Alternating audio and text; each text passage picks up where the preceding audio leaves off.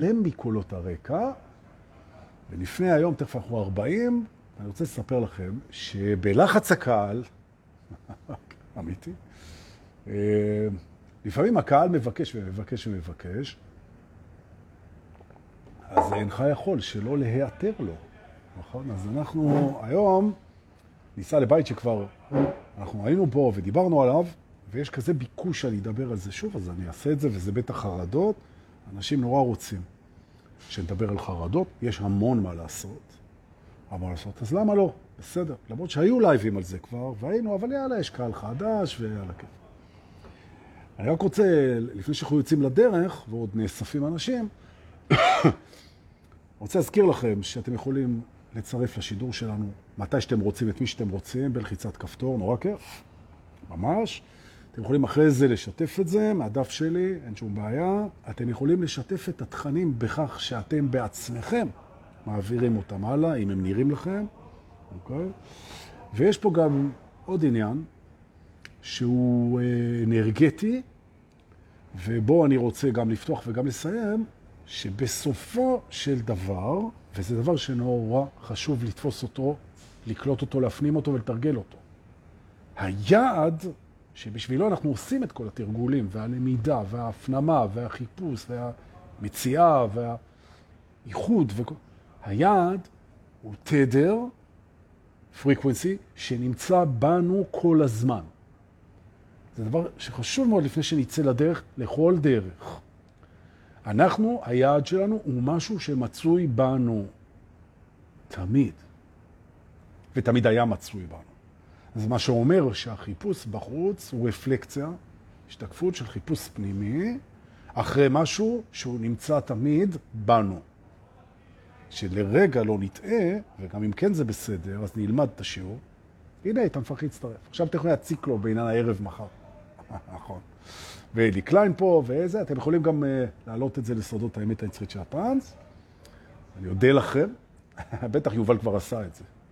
והנה סלאבה גם פה והרימה, נו, אז בכלל אנחנו יכולים להתחיל, אוקיי? חשוב מאוד תזכרו. היעד בבוקר שפותחים את העיניים, או שאני פותח שידור, או שאתם נמצאים בשיעור שאתם מעבירים אותו, או טיפול שאתם נותנים אותו, או הדרכה שאתם נמצאים בה, או טקס, או מסיבה, או כל דבר. משפחה, חברה, עבודה, בעילוי פנאי. המטרה תמיד היא חיבור עם תדר שנמצא בתוכנו תמיד. תודה שהעלית, איתן פחי. אבוס עינק, יא חביבי. נכון. הנה, הם כבר כותבים לי, כולם העליתי, העליתי. תודה רבה, כן ירבו. תעלו, נכון. אוקיי.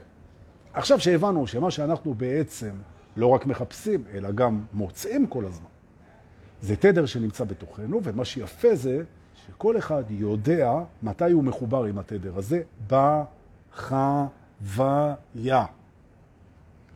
ולפני שאנחנו נניע את המרכבה וניסע, זה חשוב מאוד להבין. מה שאנחנו עושים פה במסלול ההתעוררות, זה מחברים את החוויה לתוך התדר שנמצא בנו תמיד. כי החוויה לא נמצאת בנו תמיד, החוויה של התדר. עכשיו אנחנו כבר יודעים שחוויה היא באה והולכת, היא עולה ויורדת, כן? אז זה כמו גלים בים, והמטרה שלנו זה להתחבר בחוויה לתדר הזה כמה שיותר, למרות שהיא החוויה באה והולכת, וגם לפעול ממנו. ומה שגילינו, שכשאנחנו פועלים מהתדר הזה, והתדר הזה, אפשר להבין תכף איך פועלים ממנו, כשאנחנו פועלים ממנו, אנחנו חווים אותו עוד יותר חזק. כשאנחנו חווים אותו יותר חזק, יותר קל לנו לפעול ממנו, וזה גלגל כזה, וזה מקסים, וזה מהמם, וזה מרפא, וזה בעל משמעות גדולה שאנחנו נותנים לזה, וזה מאוד מאוד כיף. שזו בעצם מילת המפתח. כיף. דורקה. למה להתעורר רוחנית? כי זה יותר כיף לחיות ער מאשר לחיות רטוב. זה יותר כיף. זו הסיבה. ולכן, אם אתה לא שמח ומבסוט ושלב וכיף לך יותר מאשר היית לפני שהתעוררת, אז זה לא שווה כלום. נכון, זה, זה הרעיון. שלווה, שמחה, נכון, צחוק, כלילות, ריקודים, פוקוס על דברים שאתה באמת טוב בהם, בנתינה, בקבלה, בזרימה, בחיבורים, בהרפתקה, בסיכונים, בהתיידדות עם הלא ידוע, בקבלת המוות שמאפשר חיים, בסליחה גדולה, ברצון, באהבה, בידידות, נכון, בלמידה. יפה. הנה אני רואה שיובל מעביר מחר הדרכה, אז השיעור הזה יהיה טוב לך. עכשיו, מכל הפתיחה הגרנטיוזית, פומפוזית הזאת, ובכלל אני רואה, יש פה המון אנשים, אנחנו כבר 50 בלייב, טוב שבאתם. תראו, יש פה המון אנשים שהם עובדים עם אנשים, וזה לא משנה באיזה פורמט. זה לא משנה אם אתה נהג אמבולנס, או שאתה סדרן בקולנוע, או שיש לך פיצוצייה, או שאתה מדריך בפנימייה, או שאתה מורה בבית ספר, או שאתה מטפל, או שאתה... זה לא משנה בכלל.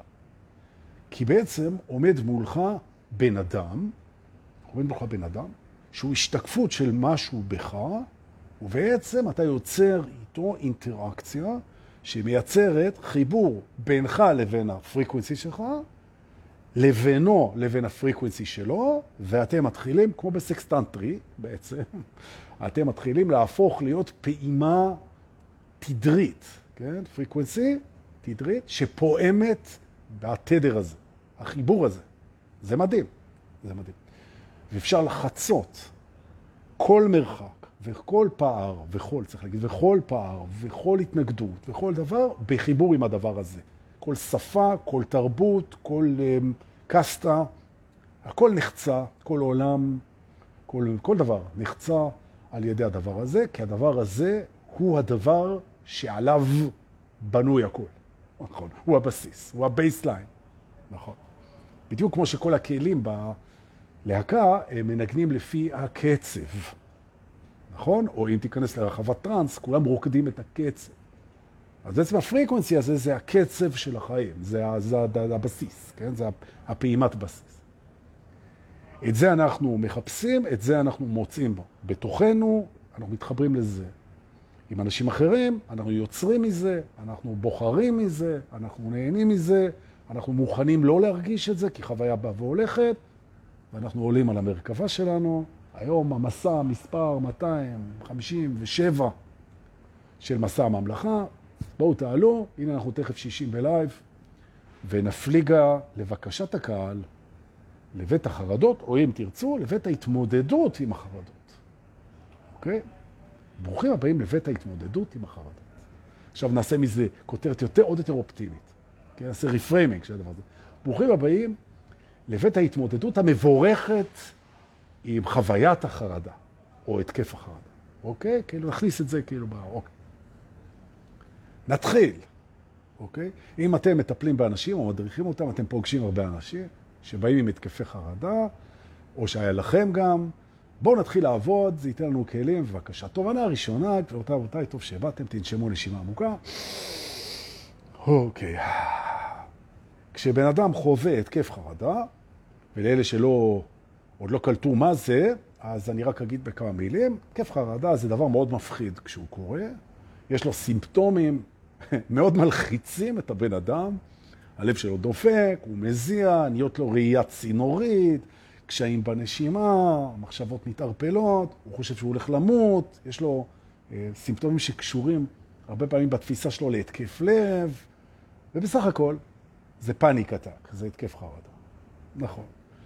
עכשיו יש אנשים שזה חוזר להם, זה משנה להם את החיים, וכדאי אגב תמיד לבדוק, אם אנחנו רגע נהיה אחראים, האם זה באמת התקף חרדה, או שזה זה באמת יכול להיות התקף לב או משהו כזה. זה אחרי ששללנו מבחינה רפואית את זה שזה משהו אחר, והגענו מסקנה שזה התקף חרדה, אתה יכול לבוא ולהגיד על עצמך, אני חווה התקפי חרדה, וזה נורא מפחיד, וזה נורא לא נעים, וזה יכול ממש לשבש את החיים.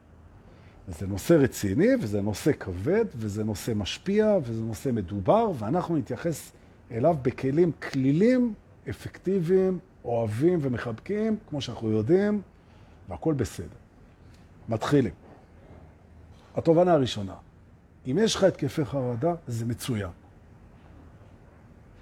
תנשמו.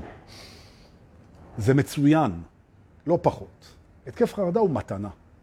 נכון. אמת, זו מתנה שמרגישה חרה. זה נכון, אבל זו מתנה ענקית. ענקית, ענקית, ענקית. ממש, ממש ככה. ממש. אגב, כמו גם דיכאון, שזה חרדה. וזה, טיפלנו בזה מקום אחר. התקף חרדה, כמו שאנחנו נדבר עליו היום, אני רוצה להסביר מדוע הוא מתנה. עכשיו, לפני שיקפצו עליי כל ה... אלה שקופצים עליי תמיד, אז אני אבוא ואני אגיד שמה שאני מדבר פה הוא לא תמיד נכון, הוא לא תמיד נכון, ולא בכל המקרים, ויש פה הרבה סייגים, ואפשר לראות את זה אחרת, ורק אם זה מרגיש לכם ומתאים לכם, הכל תיקחו את זה, ואם לא, אז זריקו את זה לפה. Okay? אוקיי? Having said that, אני הולך להגיד לכם שמה שאני נותן לכם פה עכשיו, זה מכשיר עוצמתי מאוד, של ריפוי עצמי, ואם תרצו, גם של אחרים. כשמגיעים אליי אנשים, מדווחים על התקפי חרדה, כן? אני אומר להם בלי להתבייש, מסתכל להם בעיניים ואומר להם, קיבלת מתנה גדולה. נכון. אגב, גם אני לפני שנתיים ומשהו, סבלתי מתקופה של התקפי חרדה, זה היה ממש קשה, אבל זה היה נהדר. מי שמכיר אותי והמדריכים שהסתובבים בחברתי, שעזרו לי מאוד, תודה, אז הם ראו איך שמצד אחד סבלתי מזה, ומצד שני בירכתי על זה לגמרי. נכון. ומדוע? למה מתנה, דורקה? אז בואו נסביר את שני הצירים המרכזיים שבעצם מרכיבים את התקף החרדה. אוקיי? ויש צירים נוספים, זה לא רק אלה, אבל בואו נסתכל עליהם. הציר הראשון הוא הציר שקשור ללגיטימציה רגשית. מה זאת אומרת? אומר ככה, כולנו כמעט קלענו, מלשון כלא, קלענו רגשות. ממש. לא הבאנו אותם לידי ביטוי. מכל מיני סיבות, רובן הישרדותיות, אנחנו לא נתנו לרגשות לקבל את המקום, להגיע לבמה של החוויה, לבמה של האור, למקום שבו אנחנו פוגשים אותם דרך ומבעד לעולם. כן? לא, זה לא, זה לא קרה. זה יכול להיות כעס, זה יכול להיות עצב, זה יכול להיות תסכול, זה יכול להיות אהבה גדולה, זה יכול להיות משיכה מטורפת, זה יכול להיות זהות מינית, נכון? בעצם אנחנו מדברים על רגש, משהו שיש לו אנרגיה של רגש, כן? שהיה צריך בזמנו מקום, ומכל מיני סיבות לא נתנו לו את המקום הזה.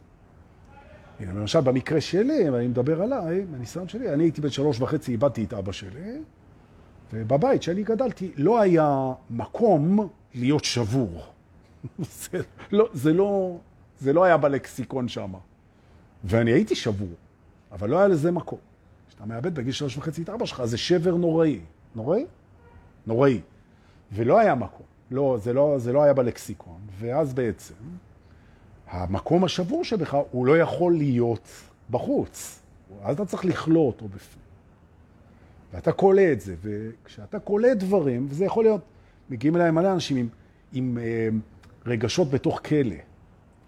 אז יש אנשים שיש בהם אה, פחד נוראי שהם קלעו אותו, יש אנשים שיש בהם איזו משיכה מינית לגבר פתאום, שהם, שהם לא הרשו לעצמם כיף שהם היו, זה היה נורא, והם לא הרשו לעצמם להרגיש את זה בכלל.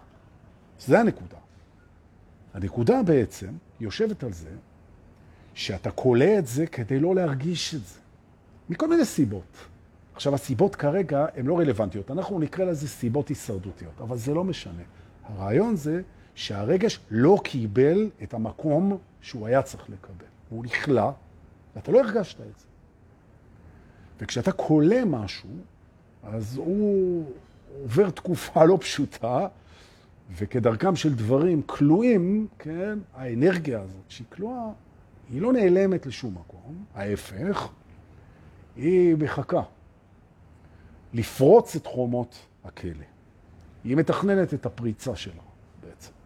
עכשיו, אם תחשבו רגע באילוסטרציה, שיש לנו איזה בית כלא פנימי של רגשות, אגב, גם של מחשבות וגם של זיכרונות, כן? שאנחנו שמה קלענו דברים שלתפיסתנו מסכנים את המשטר, או את ההתנהלות, או את ההישרדות. והם מתכננים את, ה, את המהפכה שלהם, הם מתכננים את, ה, את הדבר הזה. והם uh, מתבשלים, והחיים עוברים. והחיים עוברים. ובאיזשהו שלב, באיזשהו שלב כולנו, כולנו עוברים פרקים בחיים. אנחנו עוברים פרקים לפרקים יותר מלמדים, יותר בטוחים, יותר זוגיים, יותר קריירה. אנחנו נעים מפרק לפרק. כמו גם שאנו נעים מרעיון לרעיון, ממחשבה למחשבה, מזהות לזהות, מתדר לתדר. ובין המעברים האלה, כן, המעברים הקסומים האלה, שאנחנו עוברים פרקים בחיים, בזמן המעברים האלה, כן, מתעוררים, מתעוררים בעצם סדקים, סדקים, אבל לא ברמה שלילית, אלא בעצם מרווחים, שהם נובעים מתוך זה שאנחנו מסיימים משהו אחד ומתחילים משהו אחר. והרבה פעמים הנבחרת האסירים הזאת, שקשורה לתוך הדברים שקלענו בזמנה, היא מזהה פתאום שאתה עברת לפאזה אחרת, היא מזהה את זה, יש שינוי בתדר, והיא מנסה לפרוץ את הכלא. ולפעמים, דווקא בגלל שאתה עובר למקום יותר טוב בחיים, כן, אתה בעצם משאיר במעבר סדקים, סדקים, שנובעים, הסדקים של הכלא, הם נובעים מזה שאתה מרגיש טוב, בטוח, שטוב לך, שמשהו שאתה יכול להתייצב עליו, שאתה פחות הישרדותי. אתה פחות במתח, אתה פחות בלחץ, אתה דווקא יותר מרווח, יותר טוב לך, יש לך יותר כסף, יותר בריאות, יותר חברים. מצבך ישתפר, והסדקים שמחזיקים את הכלא הם יותר מרווחים, ופתאום המערכת הזאת שהייתה כלואה בפנים, מבינה, מרגישה, מזהה, שאפשר לפרוץ לתוך המודעות שלך. ואז היא פורצת, האנרגיה הזאת. וכשאנרגיה פורצת מתוך הסדק הזה, הרבה מאוד פעמים דווקא במ... היא פורצת בתקופה שכאילו אתה בטוב, פתאום, באף. בגלל שהיא הייתה הרבה שנים בכלא, אז כשהיא פורצת, אז היא לא עושה את זה בצורה מדורגת ונחמדה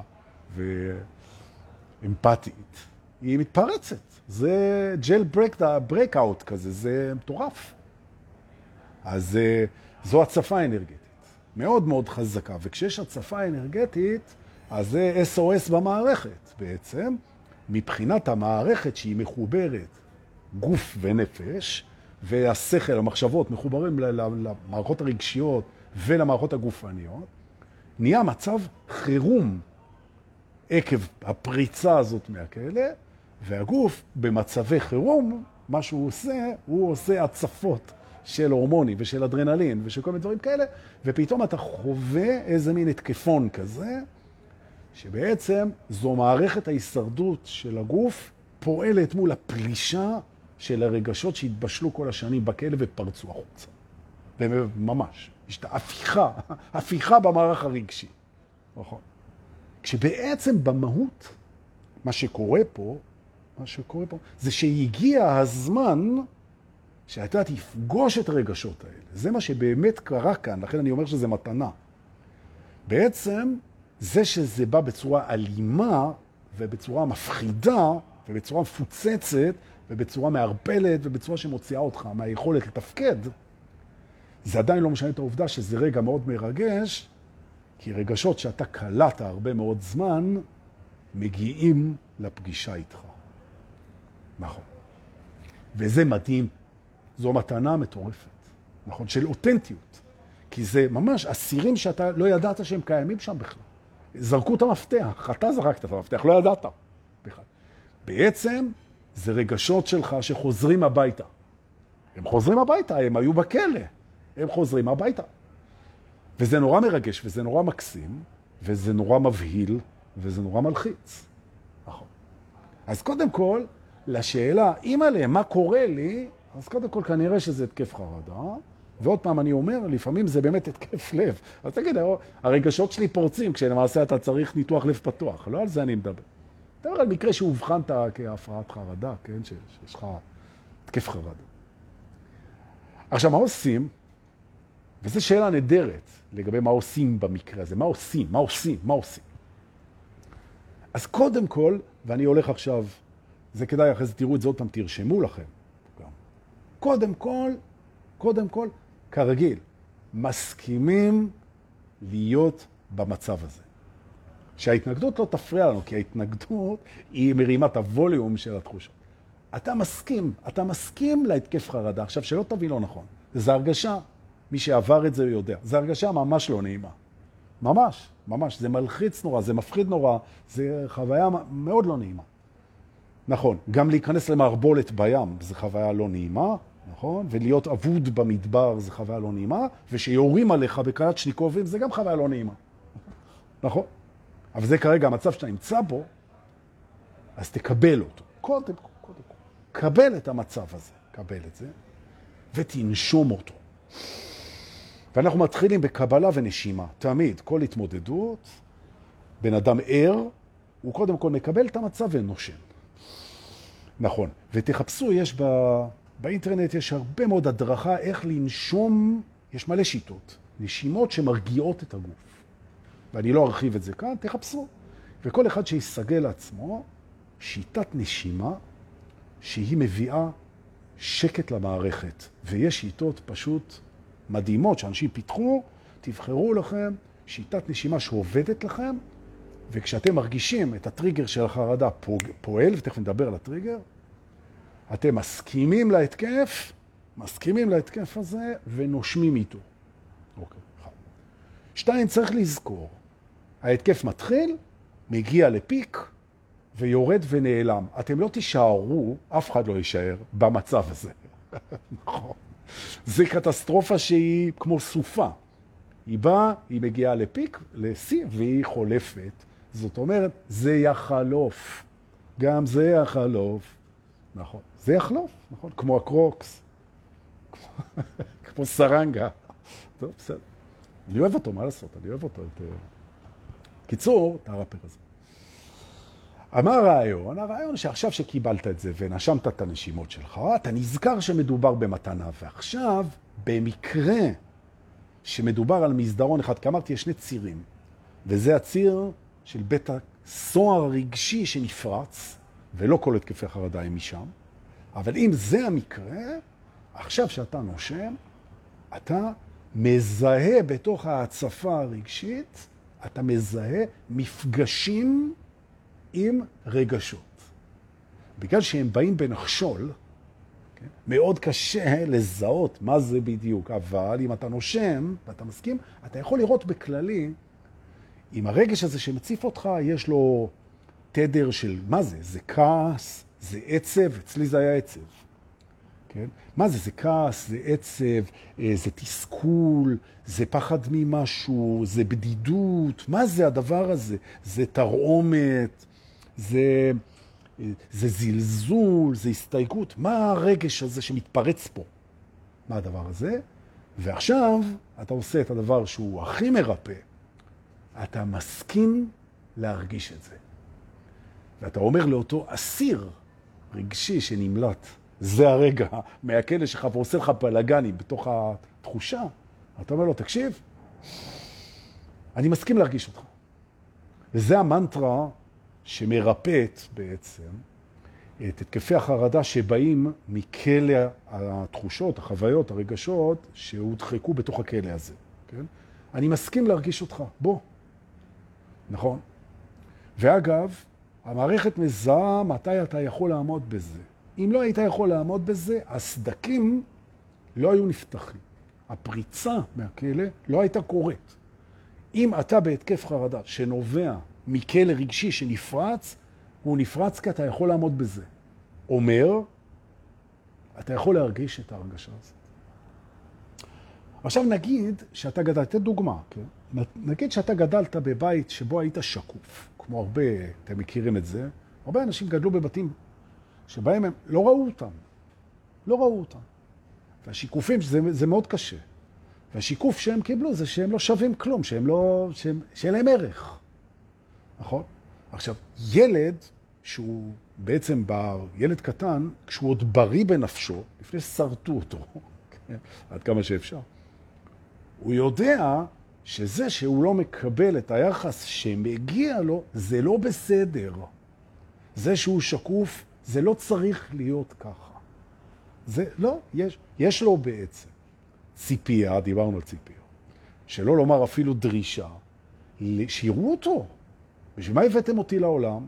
עולם יקר, בשביל מה אני פה? אם בשביל שאתם תתעלמו ממני? הרי זה לא, זה, אוקיי. אבל מה לעשות? מתעלמים ממנו. וגם מהתרעומת, כן, ומההתנגדות שלו למצב הזה, גם מזה מתעלמים. לא רואים אותו. עכשיו נכנס פה קטע הישרדותי.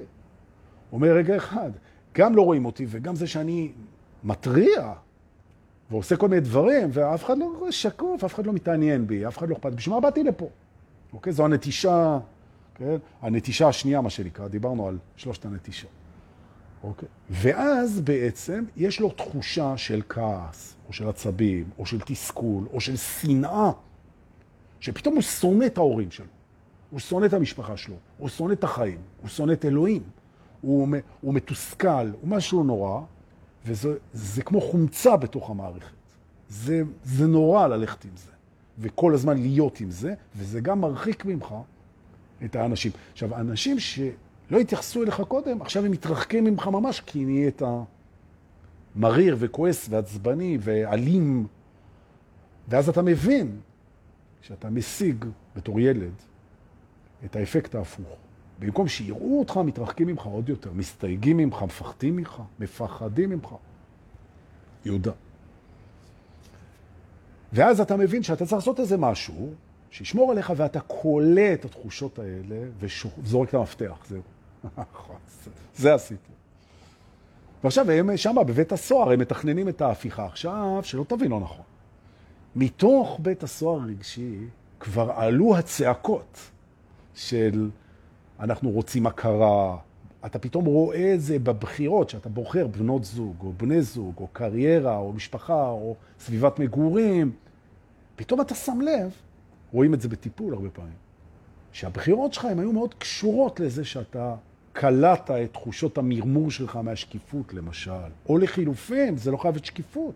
זה יכול להיות שפגעו בך, נכון? או מנטלית, או פיזית. ממש, או שסיכנו אותך, או שהעליבו אותך, או שלא נתנו לך את מה שהיית צריך, זה לא חייב להיות uh, שקוף.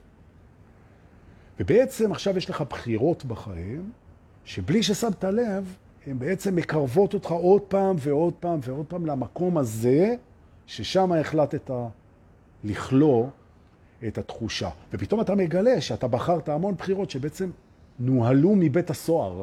זה כמו מהפכות בשטחים וזה, כל מיני אה, רייזים כאלה, מהפכות אה, והתקוממויות בכל מיני מקומות שמנוהלות מהמנהיגים שיושבים בכלא. אז זה פתאום אתה אומר, וואי, אני רואה את זה. אני רואה את זה שבחרתי בן זוג שהוא בעצם, אני שקוף בשבילו. ואני נורא כועס על זה. עכשיו אני, הנה, ואני כועס על זה הרבה יותר מדי. איך זה יכול להיות שאני מכיר אותו חודשיים, אומרת הבחורה, אני מכירה אותו חודשיים, והוא, אני כבר שקופה אצלו, וזה מכעיס אותי בכעסים שאני לא האמנתי בכלל שהוא לא חייב לי כלום, זה לא זה, זה מהכלא, אוקיי. ואז פתאום, פתאום זה מתפוצץ, הדבר הזה. וזה טוב מאוד. זה טוב מאוד. עכשיו, זה במיוחד טוב כשאתה נמצא בליווי של, של מישהו ש, שיודע ללוות אותך, וזה לא משנה אם זה פסיכולוג או שזה אפילו מורה ליוגה, זה לא משנה. אבל מישהו שיראה לך בעצם שכל התהליך הקשה הזה שאתה עברת וקלטת והכל, הוא בעצם חלק מהתצריף המדהים שבונה את היכולות שלך לקראת מי שאתה אמור להיות פה. שזה מדהים היה, אבל זה היה נורא קשה. עכשיו, צריך לתת מקום לקושי הזה. צריך לתת מקום לכאב הזה, צריך לתת מקום לתחושות, ובמקביל לברך על כל מה שקרה, על כל מה שקרה, שזה תהליכים של קבלה וסליחה, שאנחנו לומדים אותם פה, כן? ואז בעצם נוצר מצב שבו התקפי החרדה הם בעצם, בעצם מפגש עם הדברים שעיצבו אותך בצורה מאוד מאוד מדויקת לקראת מה שאתה באת לעשות פה, אבל בעצם המפגש הוא מנוהל נכון, שזה הרעיון, לנהל את המפגש. זה מפגש קשה. הוא צריך להיות מנוהל נכון.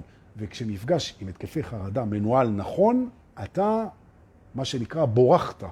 כי אתה תצא מזה, וואו, אבל תהיה לך תקופה שבה אתה תפגוש בצורה די אינטנסיבית דברים נורא קשים. וזה בסדר, אנחנו יודעים לעשות את זה, אנחנו יודעים לעשות את זה, אבל קל זה לא, קל זה לא. אתה תיתן לזה לעבור, כי זה הצטברות, זה הצטברות. עד שאתה נושם ומאפשר ונושם ומאפשר ומרגיש ומרגיש ומכיל ונותן ונעזר ופוגש ומודה ורואה עד שזה מסתדר כזה ויודע שזה יכול לבוא אל מערכת הרגשות שלך מתי שהוא רוצה ולקבל את המקום שלו, ואתה יכול להיות כועס, ואתה יכול להיות עצוב, ואתה יכול להיות כועס, זה מביא מרפא לתוך הדבר הזה. זה מסדרון אחד של התקפי חרדה. אוקיי. המסדרון השני, ויש כמה, אני אדבר היום על שניים, יש כמה, יש איזה, אני מכיר, בטח יש אינסוף, אבל אני מכיר, אני יודע מה, 12. אבל השניים הגדולים אני מדבר עליהם. אז אחד, בית הכלא הרגשי מהעבר, והשני, בואו ננשום. השני עוד הרבה יותר מקסים. הוא מקסים, הוא מקסים. השני, אני חולה עליו. כשמגיעים אנשים עם זה, וואי, וואי, וואי. זה חגיגה מטורפת. ממש, גם זה קל מאוד לארגן את זה, וגם זה, זה כזה מדהים, תכף תראו.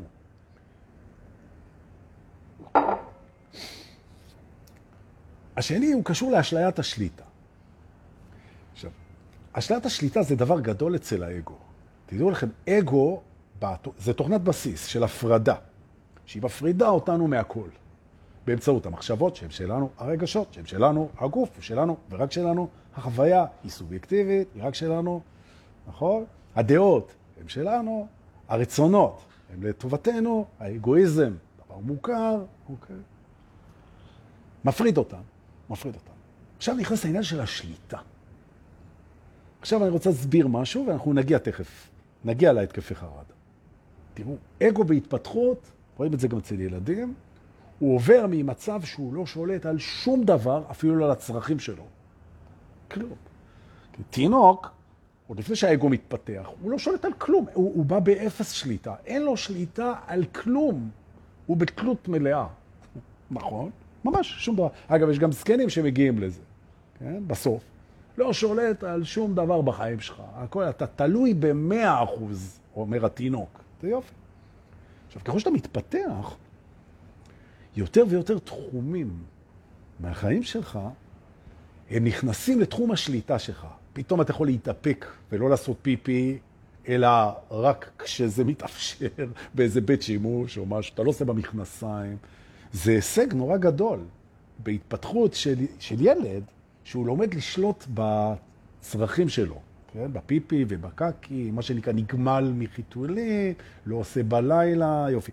אחרי זה הוא לומד לשלוט על הרבה דברים, הוא לומד להדליק ולכבות את האור, הוא נכנס לחיים, כאילו, הוא לומד לארגן לעצמו סנדוויץ', הוא לומד איך להגיע, כבר בגיל גיל שמונה, תשע, הוא כבר לומד להגיע, להגיע לבד לבית ספר, הוא כבר לומד לחצות כביש, הוא מתחיל להשתלט ולשלוט בגזרות בחיים שלו.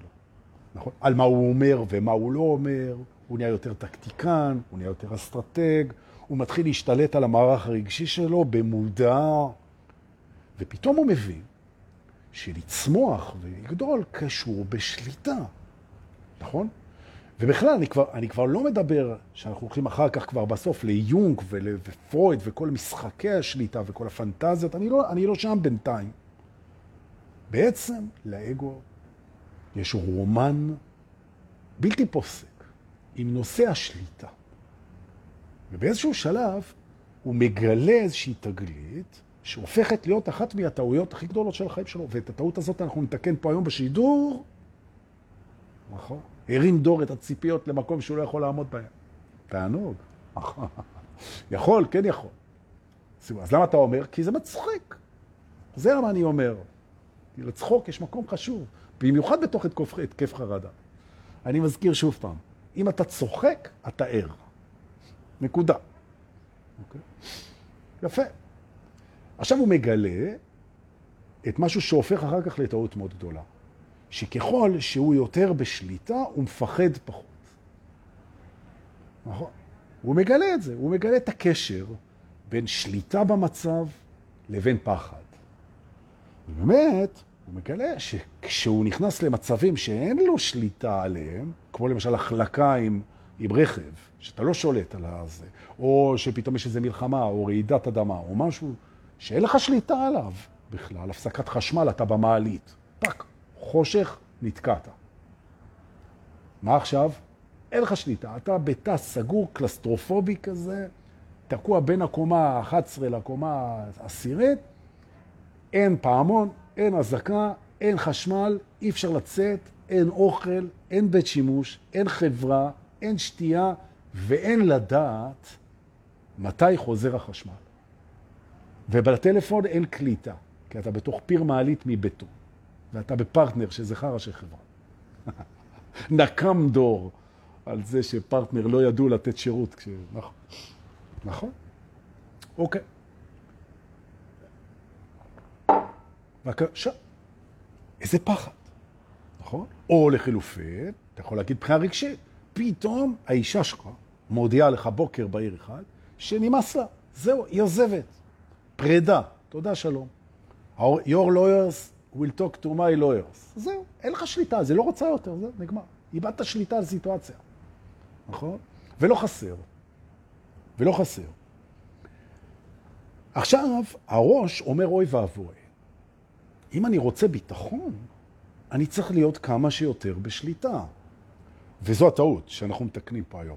וברגע שהוא מאמין בשטות הזאת, הוא בעצם הופך לתלוי בעיני עצמו ברמת השליטה שיש לו על דברים, לטובת תחושת הביטחון שלו. זאת אומרת, האגו מאמין שככל שהוא ישלוט יותר, הוא יהיה יותר בטוח, וככל שהוא ישלוט פחות, אז הוא פחות בטוח להלן סכנה קיומית. או במילים אחרות, אובדן שליטה, סכנת מוות.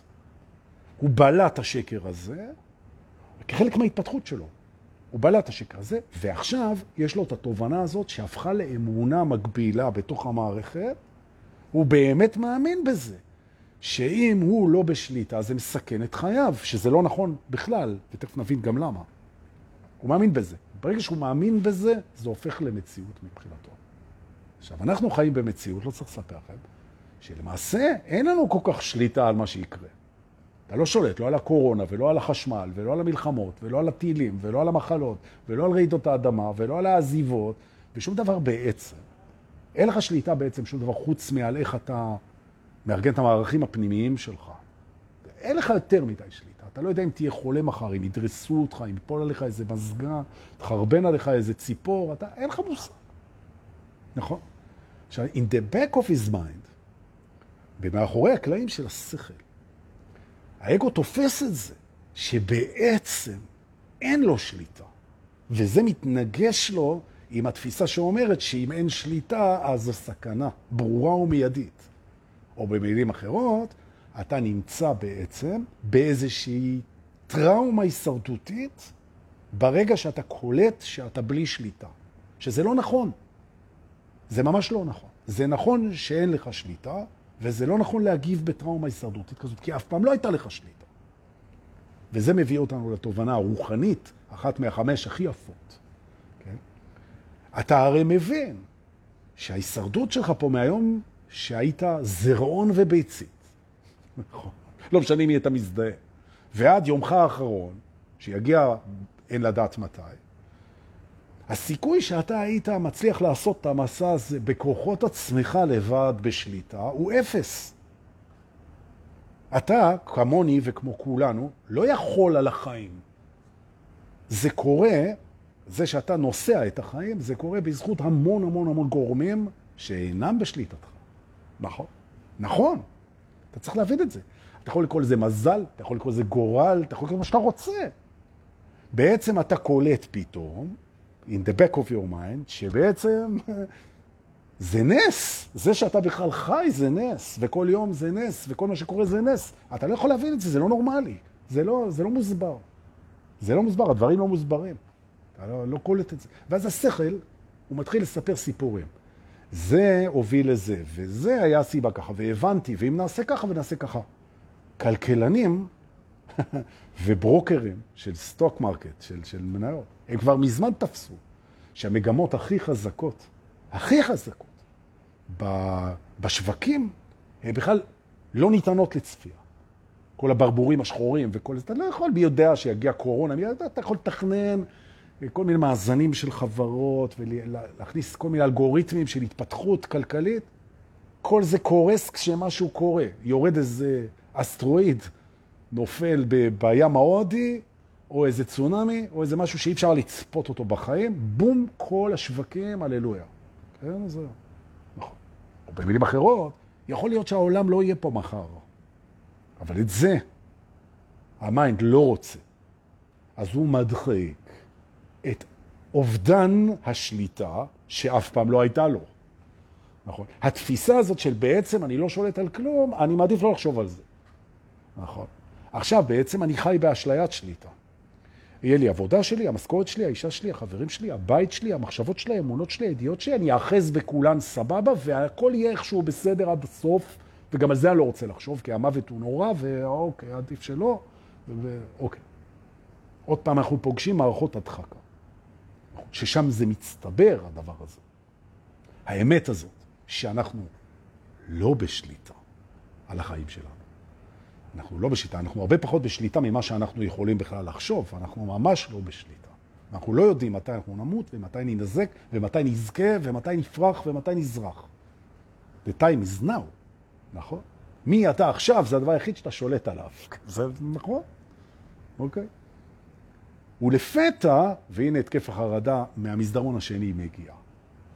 פתאום משהו שהפסיכולוגיה אוהבת לקרוא לזה emotional trigger, כן? הדק רגשי, משהו מזכיר ל mind, הנציג החושב של האגו, מזכיר לו את זה שבעצם אין לו שליטה, והוא מפרש את זה כסכנת מוות. הפרשנות של הסכנת מוות מציפה את הגוף בכל מה שהגוף יודע לעשות מול איום של מוות, הצפה חזקה של אדרנלין. ושינוי בנשימה ובטמפרטורות, והוא עושה מערכות הגנה מטורפות מול המחשבה שהוא בעצם בסכנה מטורפת עקב אובדן שליטה מלא, שבעצם לא היה לו שליטה. נכון. עכשיו, את כל זה הוא מנהל בתת מודע, כי המפגש עם הרעיון של אין לי שליטה, זה משהו שאני לא רוצה לפגוש אותו. וכשזה מתנהל בתת מודע, זה מתנהל בהצפות. הצפות, ממש, זה מציף flooding, זה flood, זה מציף אותך. וההצפה הזאת מייצרת את התקף החרדה. נכון. מה עושים? הנה אתם כבר יודעים. דבר ראשון, נושמים ומסכימים להיות בזה. יופי. ממש. שתיים, נזכרים, זה שתיים כבר. שלוש, נזכרים שזה רק, זה התקף. זה יבוא וילך. זה בסדר גמור. ארבע, האם אתה באמת מפחד להבין את העובדה שאין לך שליטה על החיים שלך, או במילים אחרות, בשיטת המוצי מוצי, תקרא בבקשה לנושן, לרעיון, לקונספט, של אין לי באמת שליטה על החיים שלי, תקרא לו לבמה. גבירותיי ורבותיי, ברוכים הבאים למופע הצהריים. אין לנו שליטה על החיים שלנו, נכון? ככל שהמופע הזה ירוץ בתוך המודעות שלנו יותר חזק, כפי החרדה ילכו וידעכו, כי אנחנו נקבל את העובדה שאין לנו שליטה. והשאלה זה לא איך משיגים שליטה, שזה הטעות של האגו, כן? how to regain control ו-influence, לא. השאלה זה איך מתמסרים, תרתי משמע, כן? איך מתמסרים עם ולחיים. נכון. במקום הזה שבו בן אדם שידחיק את חוסר השליטה שלו, והוא בעצם מנסה כל הזמן להשיג יותר ויותר ויותר שליטה, מתוך הפחד והידיעה שאולי אין שליטה, ובעצם הוא עבד של תחושות שליטה למען תחושות ביטחון שלא אמורות לבוא מבחוץ. התקפי החרדה האלה מבשרים לו את סוף התקופה הזאת, את השחרור המתקרב מהעבדות מהעבדות לתחושות השליטה המזויפות שיביאו לו ביטחון מבחוץ. וזה נורא שמח וזה נורא מרגש. כי זה באמת שקר שמתנפץ על הסלעים של החיים. זה לא עובד. ולא בטוח שאתה תהיה פה מחר בשידור. לא אני ולא אתה ולא את. נכון? ויש לזה משמעות מאוד עמוקה.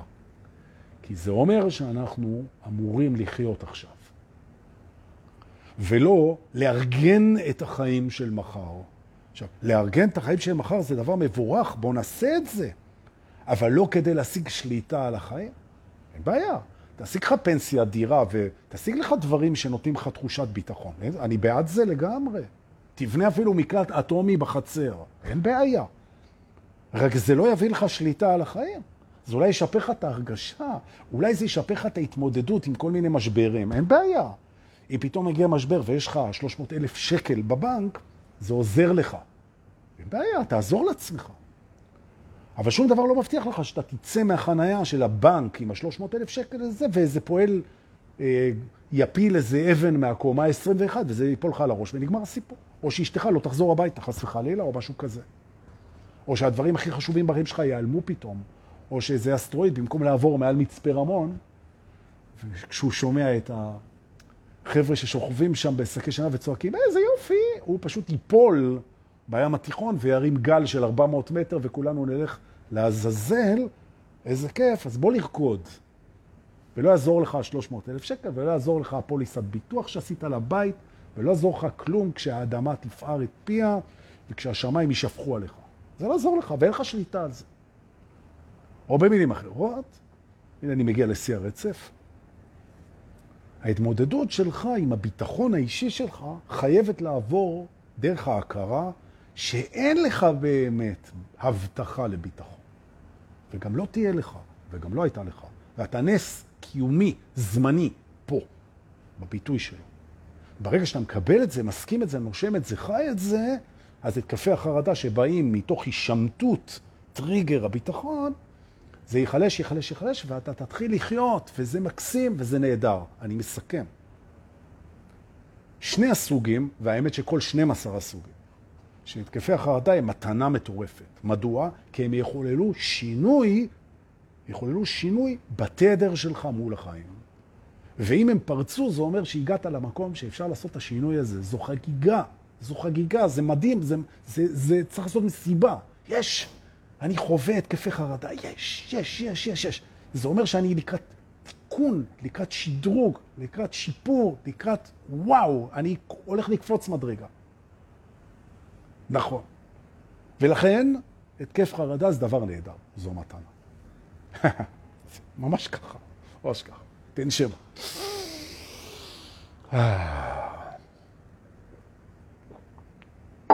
יפה. אני רק אזכיר פה, לפני שאנחנו עוזבים את הבית, שההבדל בין פחד לחרדה, שזה הבדל סמנטי, כן, אנחנו מסבירים אותה סמנטיקה, כן? סך הכל, הכל זה בתחושות. אבל בעצם חרדה מבחינה אנרגטית זו אנרגיה של פחד שאין לה לאן ללכת. היא כלואה, היא בכלא, או בתת מודע, או באיזה פינה רגשית, היא כלואה. עכשיו, פחד הוא גם אנרגיה, בדיוק כמו אהבה, זה אותה, אותו דבר. הוא חייב להיות בתנועה. עכשיו, אם הוא כלוא איפשהו, אם הוא כלוא, אז הוא צובר כוח, ואז בעצם מה שאנחנו חווים זה תחושת פחד מאוד חזקה שאין לנו מה לעשות איתה. זה הרבה פעמים קשור לאין אונים, לחוסר אונים, אין מה לעשות עם זה. אבל אם התעוררת, אמן, אז אתה יודע שאין אונים זה המצב הטבעי שלך. אתה, אתה, אתה הלפלס מול היקום, אבל אתה אלוהים מול המערכת שלך. ואתה מפסיק לשלוט בחוץ, ואתה לגמרי שולט בפנים. וזה מוביל אותנו לבית הבא, שהוא ישלים לכם את הסשן הזה היום, וזה בית התפיסה. כי על התפיסה של ה perception, על התפיסה, אמר דור בזמן שהוא ו-80 האנשים בלייב, תודה רבה, עוזבים את, ה... את בית החרדות ומה שאפשר לעשות איתם. אנחנו נוסעים לבית התפיסה שנמצא לא רחוק פה מעבר לפינה, אבל תעלו בכל זאת חם. תעלו. הפרספציה, ה perception, התפיסה, זה משהו שאנחנו שולטים עליו ממש טוב, הוא פנימי, ושילוב של ניהול נכון של מה שאמרנו קודם, עם שליטה נכונה על התפיסה, הוא מביא אותנו לחוף מבטחים על האקבר. אלוהים גדול. ברוכים הבאים לבית התפיסה, טוב שבאת.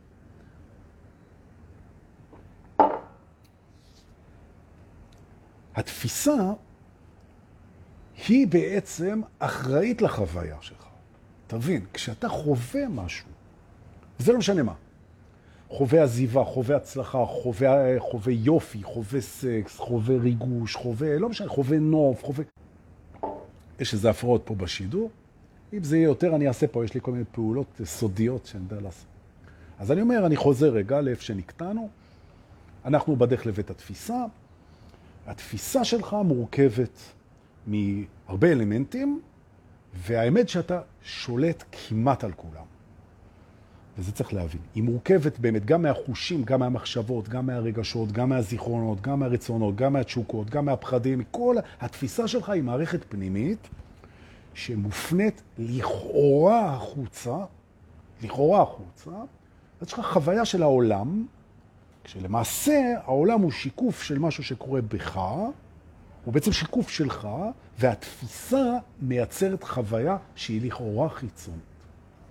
זאת אומרת, אם אתם עכשיו תופסים את השיחה פה, אתם יכולים לבוא ולהגיד שבגלל שאיך שאתם תופסים אותי, זה קורה מחוץ לכם.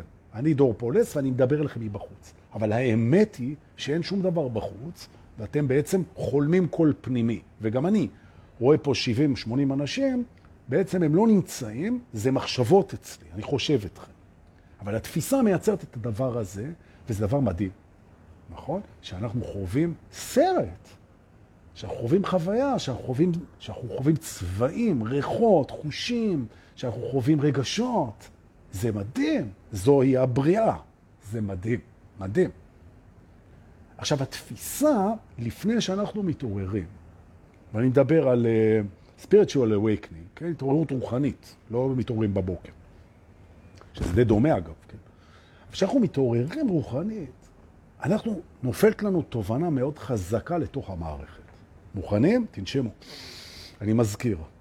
זו התובנה שאין קשר בין התפיסה למציאות. או במילים אחרות, אגו, לפני שהוא מתעורר, הוא חושב שהתפיסה, איך שהוא תופס את הדברים, זו מציאות. אחרי זה הוא מתרכך והוא אומר, טוב, זה לא מציאות, זה מציאות סובייקטיבית, רק אני תופס את זה ככה.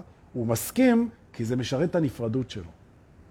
באמת שאנחנו דורכים על הגז קצת במסלול ההתעוררות אצל אנשים, השלב הראשון זה שהוא יבוא ויגיד, תראה איך שאני רואה את מדינת ישראל, או את סן פרנסיסקו, או את האישה שלי, זו מציאות סובייקטיבית. מישהו אחר רואה אותה אחרת. זאת אומרת, אם אני אומר עליה היא כזאת, היא לא באמת כזאת, היא כזאת רק בתפיסה שלי, שזה הצעד הראשון שהאגו מוכן לעשות לכיוון ההתעוררות בלי שהוא יודע שבעצם הוא גזר את דינו ברגע שפיתינו אותו לבוא ולהגיד, בעצם התפיסה היא אמת סובייקטיבית ולא אמת אובייקטיבית, וכאן, גבירותיו ורבותיי, אנו נכנסים לבית התפיסה עם התובנה הנהדרת הזאת ומתיישבים ולומדים על התפיסה שלה. Okay? אוקיי?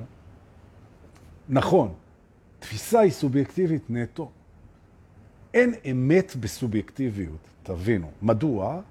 כי מה זה סובייקט? סובייקט הרי זה אינדיבידואלי. ברגע שאתה תזיז את זה למישהו אחר, אז כבר התפיסה משתנה. מה שמשתנה הוא לא אמיתי. אמיתי זה מה שלא משתנה, בכל מקרה. לא משתנה.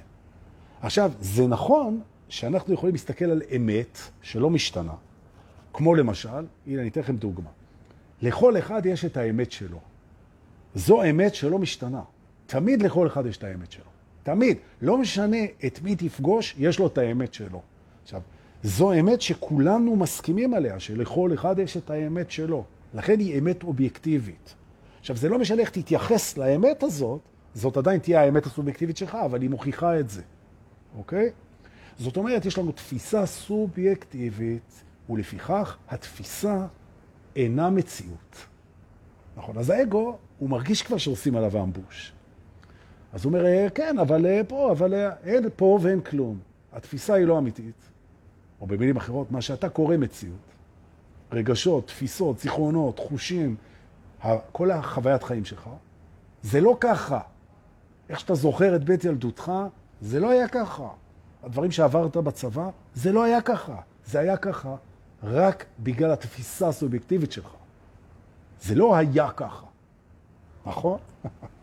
נכון? עכשיו תראו, אנחנו צוברים זיכרון, ופתאום יש לנו סיפור חיים. אבא שלי עשה לי, אמא שלי עשתה לי, לא ראו אותי, כנסו לי, לקחו לי, גדלתי, עברתי, עשיתי, וזה וזה, אלו הם חיי, וזה מסביר, לתפיסתי, למה אני היום כמו שאני.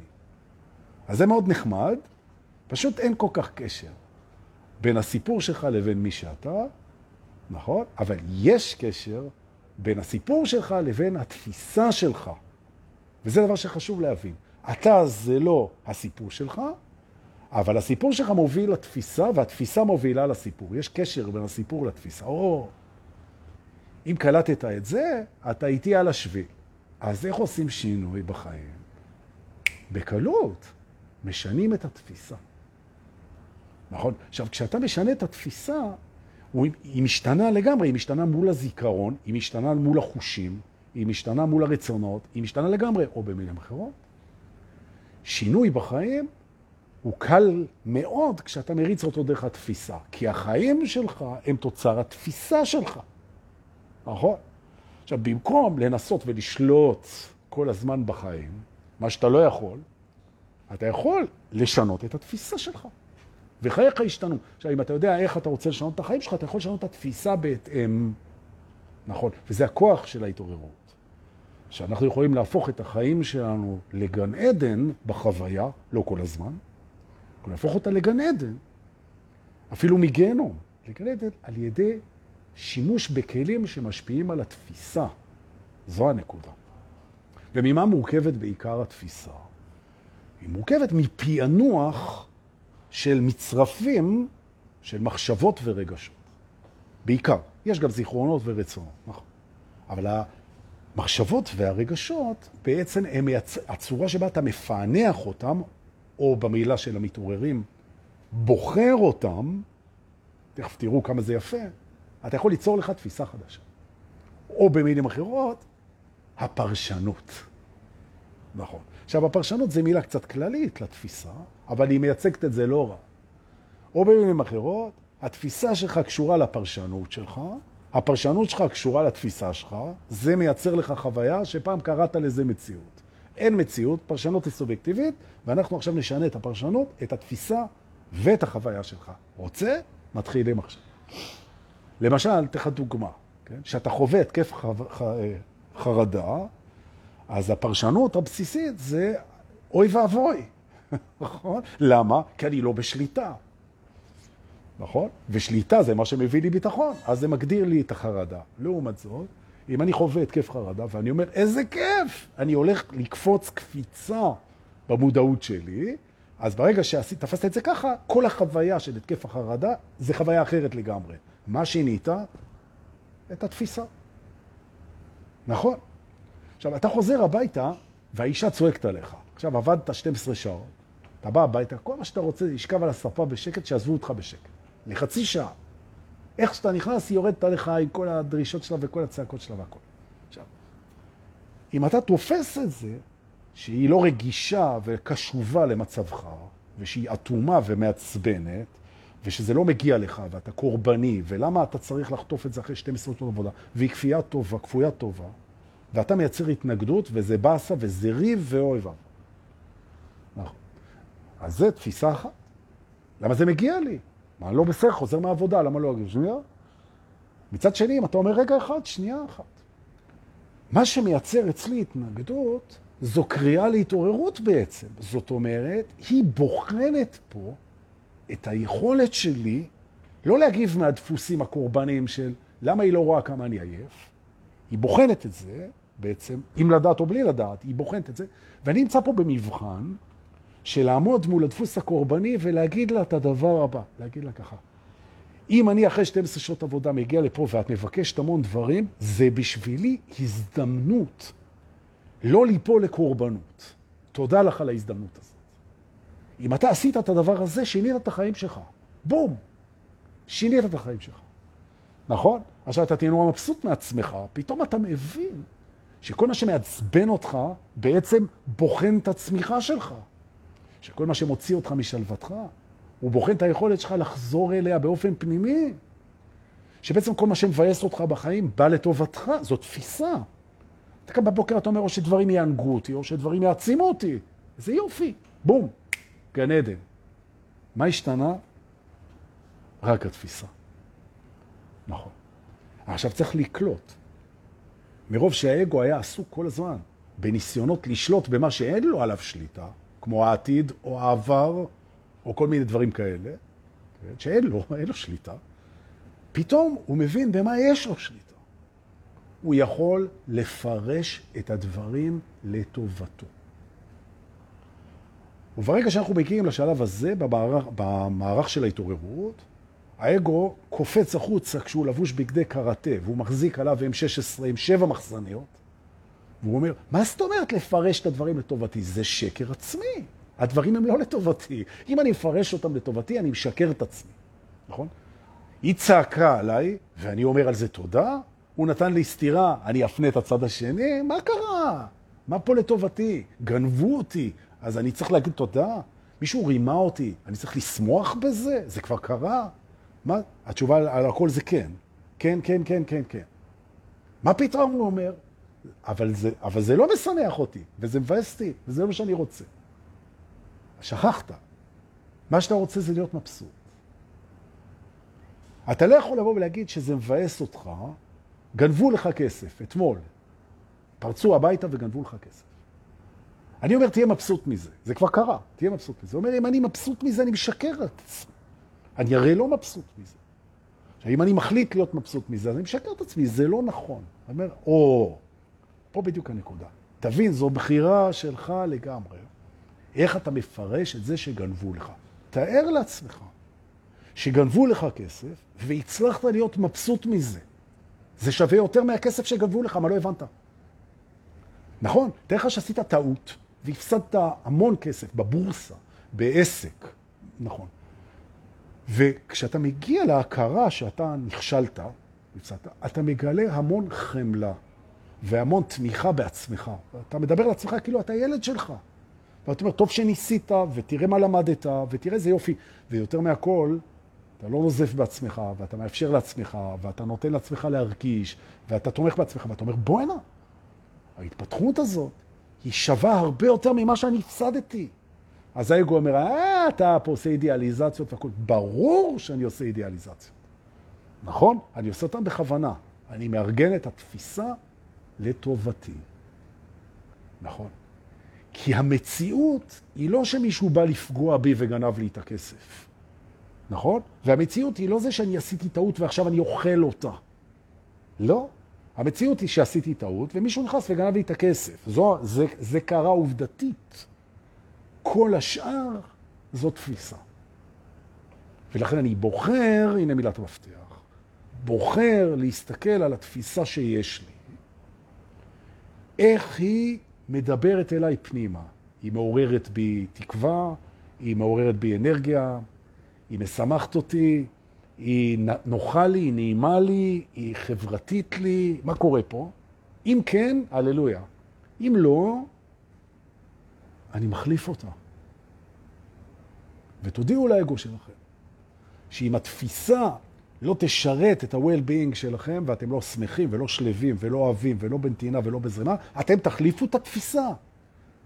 וזה קל מאוד לעשות, זה רק מצריך תרגול, בשביל זה אנחנו פה, כדי שאנחנו נתרגל את זה ביחד, להחליף את התפיסה. נכון. כל מציאות משתנה כשמחליפים את התפיסה. כל מציאות, כל מציאות, כולל אובדן, כולל מוות, כולל אין אונים, כולל בלבול, כולל שיגעון, כולל הפסד, כולל פרידה, כולל דיכאון, כולל חרדה, כולל הכל. שינית את התפיסה, השתנתה המציאות. מה לא הבנת? נכון. עכשיו, אני יודע שזה שינוי תפיסה. אתה אומר, אני תופס את המציאות כמשהו שתפיסה לא תשנה אותה. אז תשנה את התפיסה.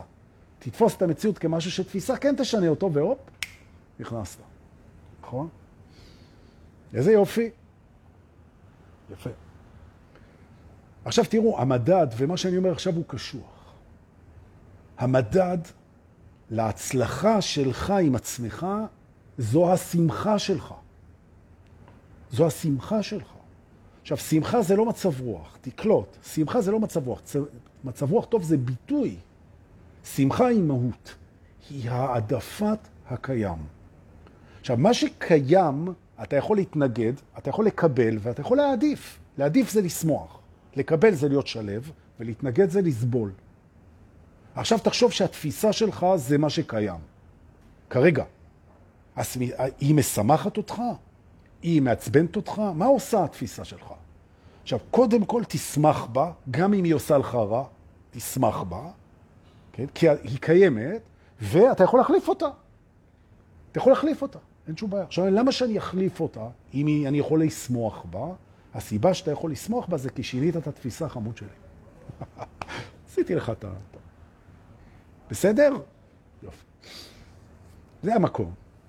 להגיד תודה לכל הקבוצה הנהדרת הזאת שבאה ללמוד ולתרגל ולהשפיע ולאהוב. אני שמח על הזכות ותודה שאתם באים. תודה לאלה ששולחים לי כסף במתנה, בביט ובפייבוקס. תודה רבה. אנחנו נודה גם ליובל רווה, שמעלה אותנו לספוטיפיי, ואם אתם בספוטיפיי, אז תדעו שזה בזכות יובל רווה, שומעים את זה, וגם נחסך מכם הפרצוף שלי עם הבנדנה, וכמובן למיטל מורן האהובה שמעלה אותנו בדבקות שנים כבר ליוטיוב. תודה רבה. מחר יום שלישי אני מזכיר לכם נפגשים, מחר ה-17, 17 באוגוסט, אנחנו נפגשים בערב במועדון השבט, יום שלישי בערב, אה, ואנחנו נתראה כמובן בלייב הבא. תודה שבאתם, והמשך יום שני מדהים שיהיה לכולנו. להתראות.